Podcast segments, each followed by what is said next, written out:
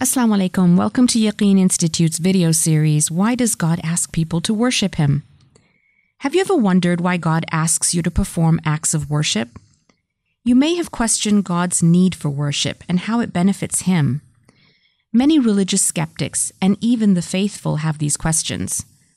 In this video series, we'll answer these questions and address the Islamic concept of worship, what it means to God, and what it means to humans.